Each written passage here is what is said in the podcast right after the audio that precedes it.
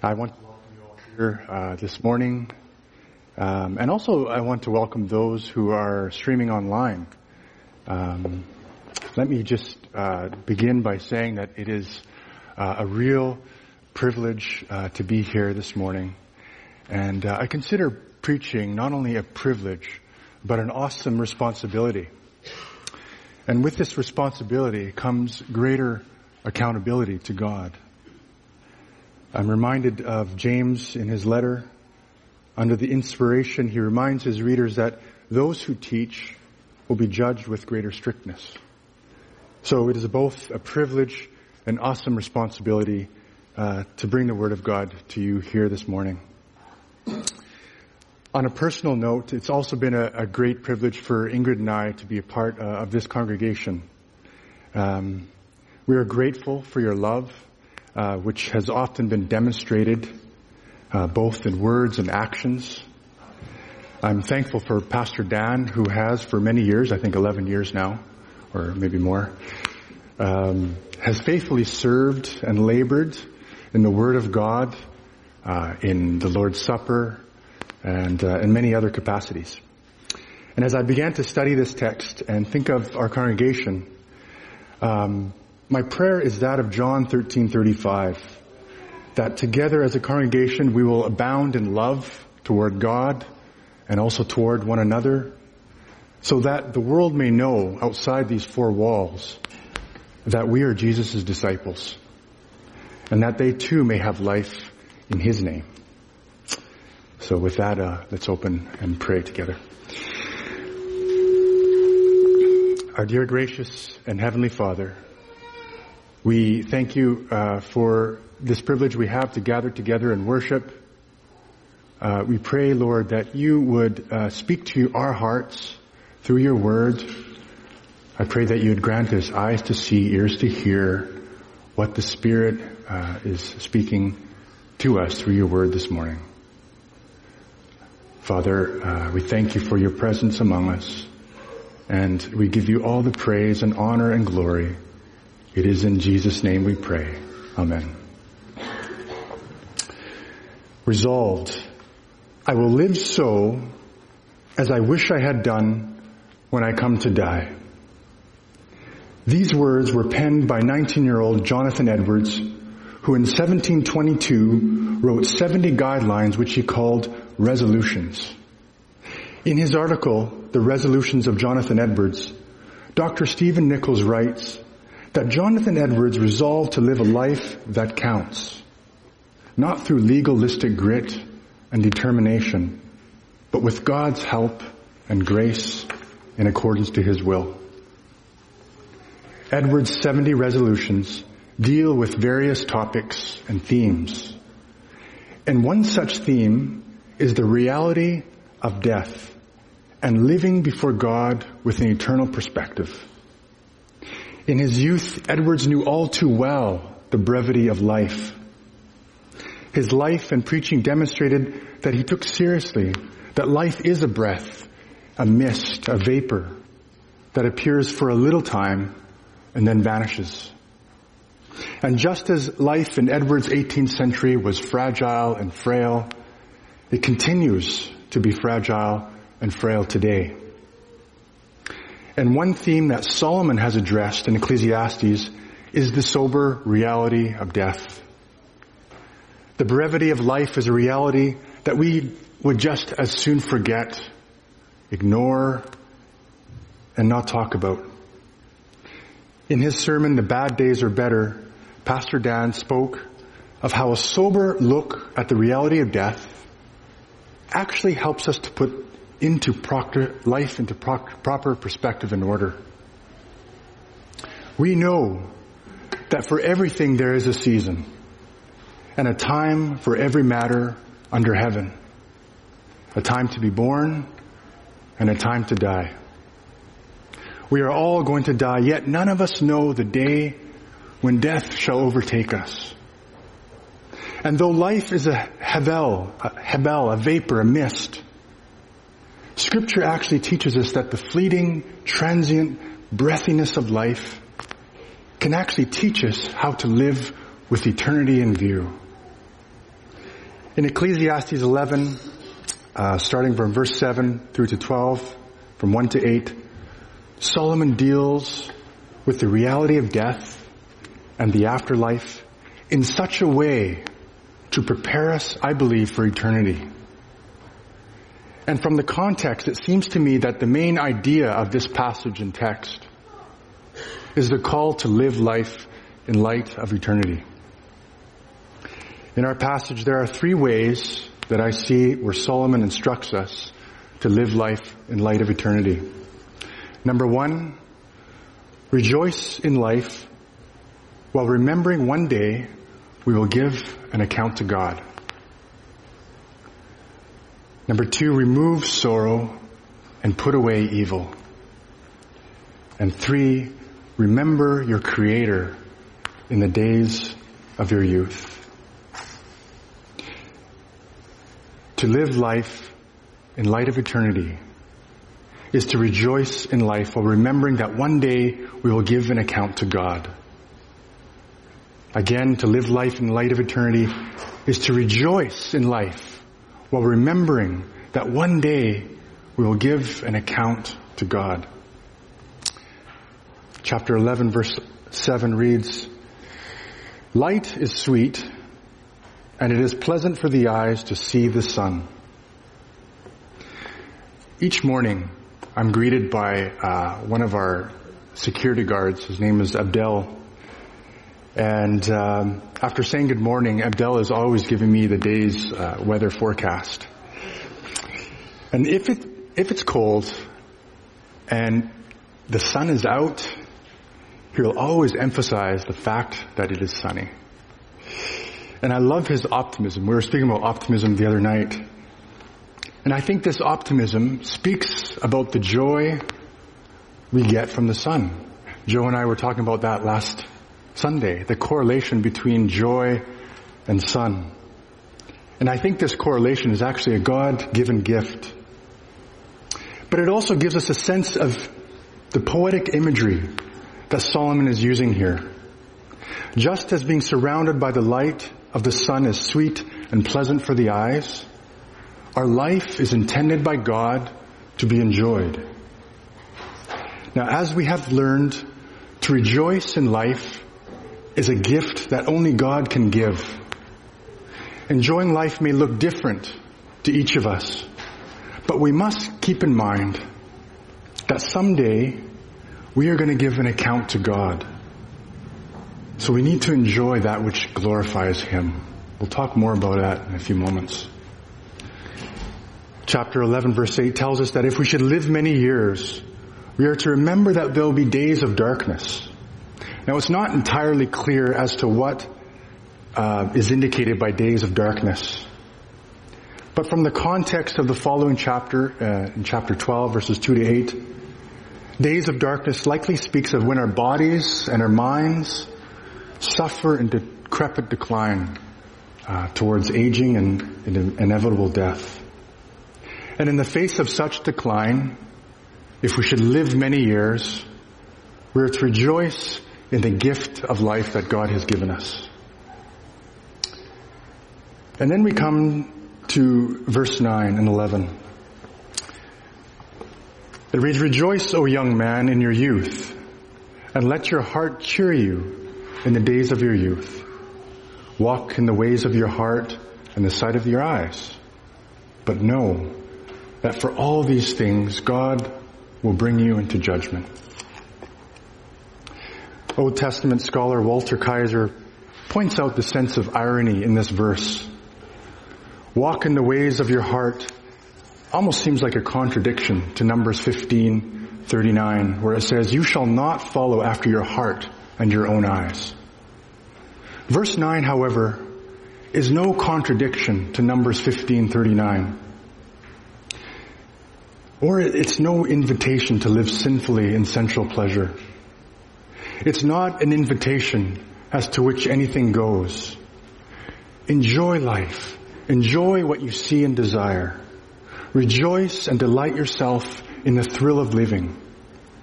But enjoy life in the fear of God and to the glory of God.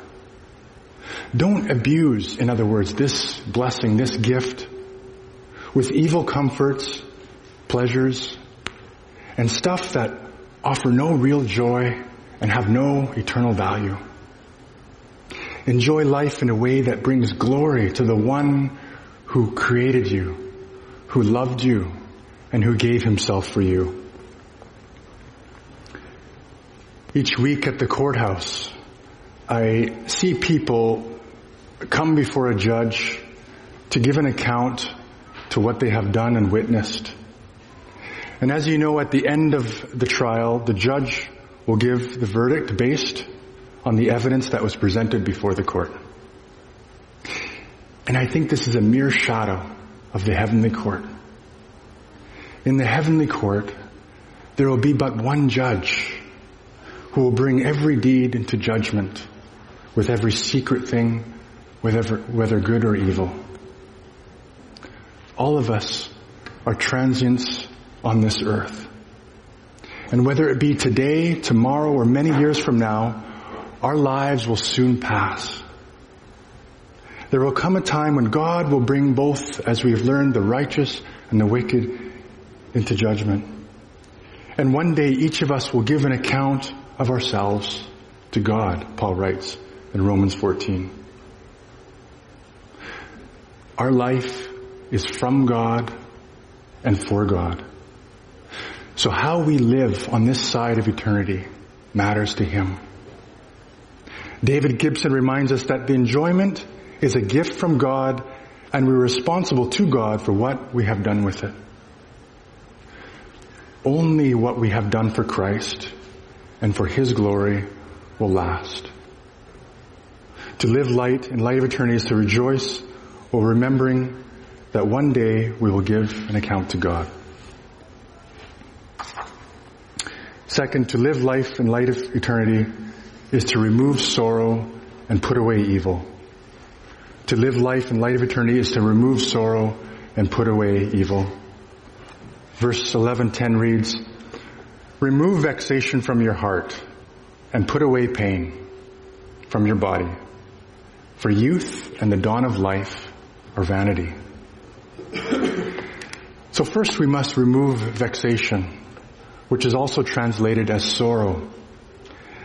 There is a sorrow, I just want to qualify this, there is a sorrow that is caused by depression, anxiety, suffering, or grief over the loss of a loved one.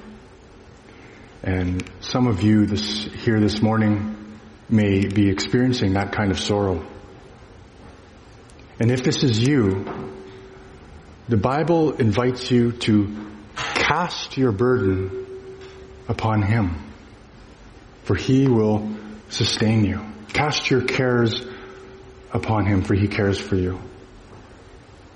I want to encourage you, if this is you, to speak with Pastor Dan or one of the leaders, or a trusted, mature friend in Christ who can help bear your burden and bring your sorrow before the Lord in prayer. But the sorrow that I think Solomon is speaking of is one, was one sorrows over needless frustrations and anxieties. It is the sorrow that robs us of our God-given joy in life. Youth and the prime of life are a fleeting breath that is here today and gone tomorrow. Don't sorrow over the things that have no eternal value. It is so easy to get caught up in the small matters of life and lose sight of the big picture. Don't sorrow over the things you cannot fix and control. And whatever sorrow you may be dealing with today, the remedy, the response, the solution is always the same. Is to take your sorrow, whatever that may be, before the Lord in prayer. As the old hymn by Joseph Scriven reminds us, Oh, what peace we often forfeit Oh, what needless pain we bear. All because we do not carry everything to God in prayer. Secondly, we are to put away pain. The Hebrew word for pain is the word ra'ah, which literally means evil. One commentator writes, to put away pain or evil is essentially to put away sin. Author Daniel Akin writes, God has made life as a gift to be enjoyed as he designed. We run into major problems when we depart from his good design. When we choose to do marriage, relationships, food, money, and work in ways he did not intend, it leads to brokenness and pain in our lives. I don't think there's any other way to say this except that as we just prayed this morning, if there is sin in your life, confess your sin and ask God for forgiveness. We all need to face God daily in the mirror of His Word. And through the conviction of the Spirit, we are to put away evil by turning from our sin and in faith turn to the Lord who is faithful and just to forgive us our sins and cleanse us from all unrighteousness. So much of the Christian life is putting off and putting on. It is to put on the Lord Jesus Christ and make no provision for the flesh to gratify its desires. John Piper reminds us that the Christian life is one long process of crucifying those old desires and experiencing by the power of the Holy Spirit new passions and new desires. To live life in light of eternity then is to remove sorrow and put away evil. Lastly, but certainly not least, to live life in light of eternity is to remember your Creator in the days of your youth. Chapter 12 verse 1 reads, Remember also your Creator in the days of your youth, before evil days come and the years draw near of which you will say, I have no pleasure in them. The very God who calls you to rejoice in life is the same eternal God whom we have to give an account to of ourselves. The God who requires us to remove sorrow and put away evil is also our creator who is holy and worthy of all honor, praise, and worship. For those of you who are in your youth, and there's many of you here today, this appeal is aimed directly at you. Actually, for that matter, the, most of this passage is focused on youth, although it also reaches all ages. And it, for you youth, it may be the best counsel you can ever receive on living life for eternity. For those of you who mark your Bibles, you may want to underline this verse or highlight it. Put it on your daily reminder in your phone on a sticky note. It may be the best counsel you can receive on this side of eternity. When Solomon uses the word remember, you are not merely being instructed to reflect on who God is. To remember your Creator in the days of your youth also implies a call to action based on your reflection on who God is and what He has done.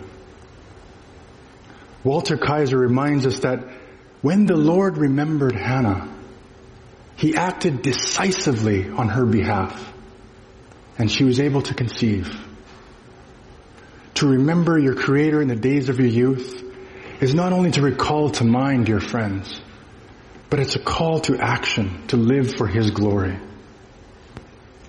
And should we live many years, the process of aging and death awaits us all.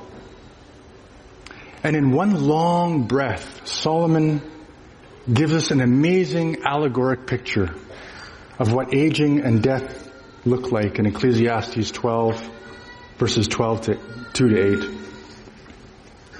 I don't normally read, uh, include the New Living Translation in my study, but for the purpose of understanding this allegory, I would like to read uh, from the NLT translation, which I think is very helpful, just to unpack what this allegory is saying.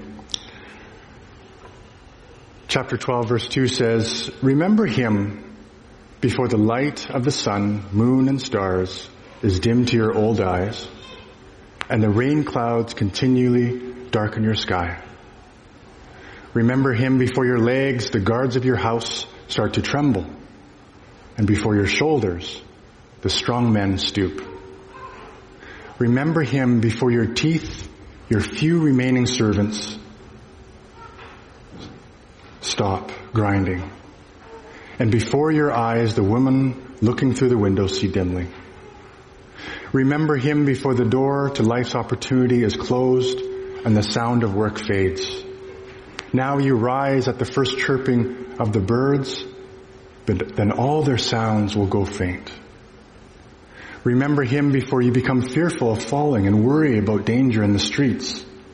Before your hair turns white like an almond tree in bloom and you drag along without energy like a dying grasshopper and the caperberry no longer inspires sexual desire.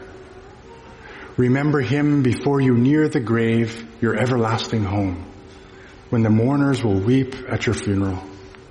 Yes, remember your creator now while you are young, before the silver cord of life snaps and the golden bowl is broken.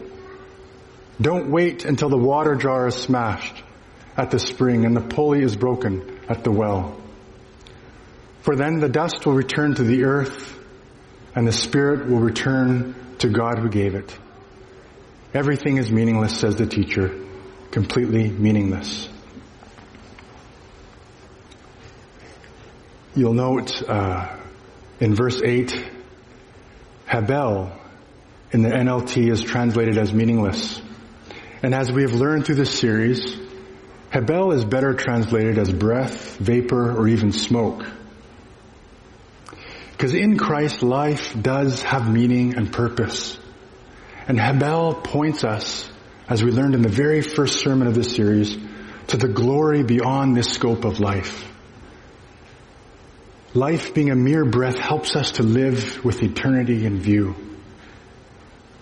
But I think the NLT helps to illustrate in contemporary language the meaning of Solomon's imagery of death and dying in verses 2 to 7. A sober look at the reality of aging, death, and having to face God actually helps us to put life into proper perspective and order. One way to prepare for the future is to resolve for living for Christ today. Living light in eternity is to remember your Creator in the days of your youth. It is a call to action based on who God is and what he has done for you. Long before he was a leader in the great American uh, awakening, a pastor in Northampton, Massachusetts, a missionary to the indigenous peoples, and president of what would become Princeton University, Jonathan Edwards was a youth who wanted to follow Jesus. And to help us in our pursuit of remembering God on a daily basis, I would like to use Edwards as an example by using three resolutions as a daily guide. Number one, resolve to rejoice and enjoy life as God has intended for you. As one author put it, the Christian life is all about abundant joy because it's all about delighting in God. To live for your Creator is where you'll find your greatest joy because He is the source of all joy. Unbreakable and lasting joy is not found in the entertainment industry or in the fleeting social media dominated culture. And that's not to say that all those things are altogether bad. They can be used in God honoring ways. But this is to say that true joy is found in the eternal sovereign God in Christ alone. Number two, resolve to live each day for the glory of God. Begin simply by admitting your need for Him on a daily basis. Begin simply by trusting in Him and rest nowhere on Him but His unchanging character as revealed in scripture. to make life count is to die to ourselves and live to Christ. See the big picture. For many in this world, this life is all that there is. People, as it were, are grasping after the wind to get all they can while they can. Eat, drink, be merry, tomorrow we die. But if you are a Christ follower, you know that this life is not all that there is. The Bible says, for it has been appointed unto man to die once and then the judgment. Living to God's glory is to know Him, treasure Him, and offer Him to this world. As Pastor Dan mentioned earlier, look for ways and opportunities to share about the hope of salvation through Christ. Serve God by serving others here in the, ch- in the church. Number three, resolve to fear God and keep His commandments. Next Sunday we'll be expanding much more on this, but I'd like just to say a few words about this, particularly on how to fear God and keep His commandments. Well, it begins with obedience. Obey Him and let His word be written on your heart. Memorize the scriptures. Immerse yourself in the Bible, even when you don't feel like it, and ask God to grant you understanding. Renew your minds daily in His Word so that His wish will be your wish, so that His desire will be your desire, so that His will will be your will. Now, of course, these resolutions can solely be accomplished by the sufficiency of God's grace and the power of His Spirit. Jonathan Edwards was married to Sarah Edwards for 30 years and had 12 children. While he was president at the College of New Jersey, which is now Princeton, the little town of Princeton was in the midst of a smallpox uh, epidemic. And for pre- preventative measures, Edwards uh, received what is called an inoculation, which today we know as a vaccination. The inoculation, however, resulted in an infection, and on March 22nd, 1758, Edwards died at the age of 55. Now, to be sure, Edwards uh, was a man who had his blind spots. He had his share of failures, and we're not to exalt anyone, for Christ is our only perfect example. But I do want to emphasize that Edwards did live a life um, that's worthy of imitation. Edwards resolved to live a life that counts. And his commitment to live for Christ and to take seriously his faith as a youth shaped his entire life. A prayer that has often been attributed to Edwards is, Lord, stamp eternity on my eyeballs. May this be our prayer. Now, everything I said today was in the context of knowing God. So my question to you today is, do you know Him who is creator of all living things and is holy? As Laura's story song sings, do you know the indescribable, uncontainable God who has placed the stars in the sky and knows them by name? Do you know Jesus Christ, whom all things were created through him and for him? In light of God's holy standards, the Bible declares that we've all fallen short of his glory. As our denomination's book, Gospel Truths, declares, the good news for you is that you can be rescued, reconciled, and restored through God's gracious work in Christ Jesus. As truly man, Jesus not only sympathized with our weaknesses, but he died on the cross as our substitute.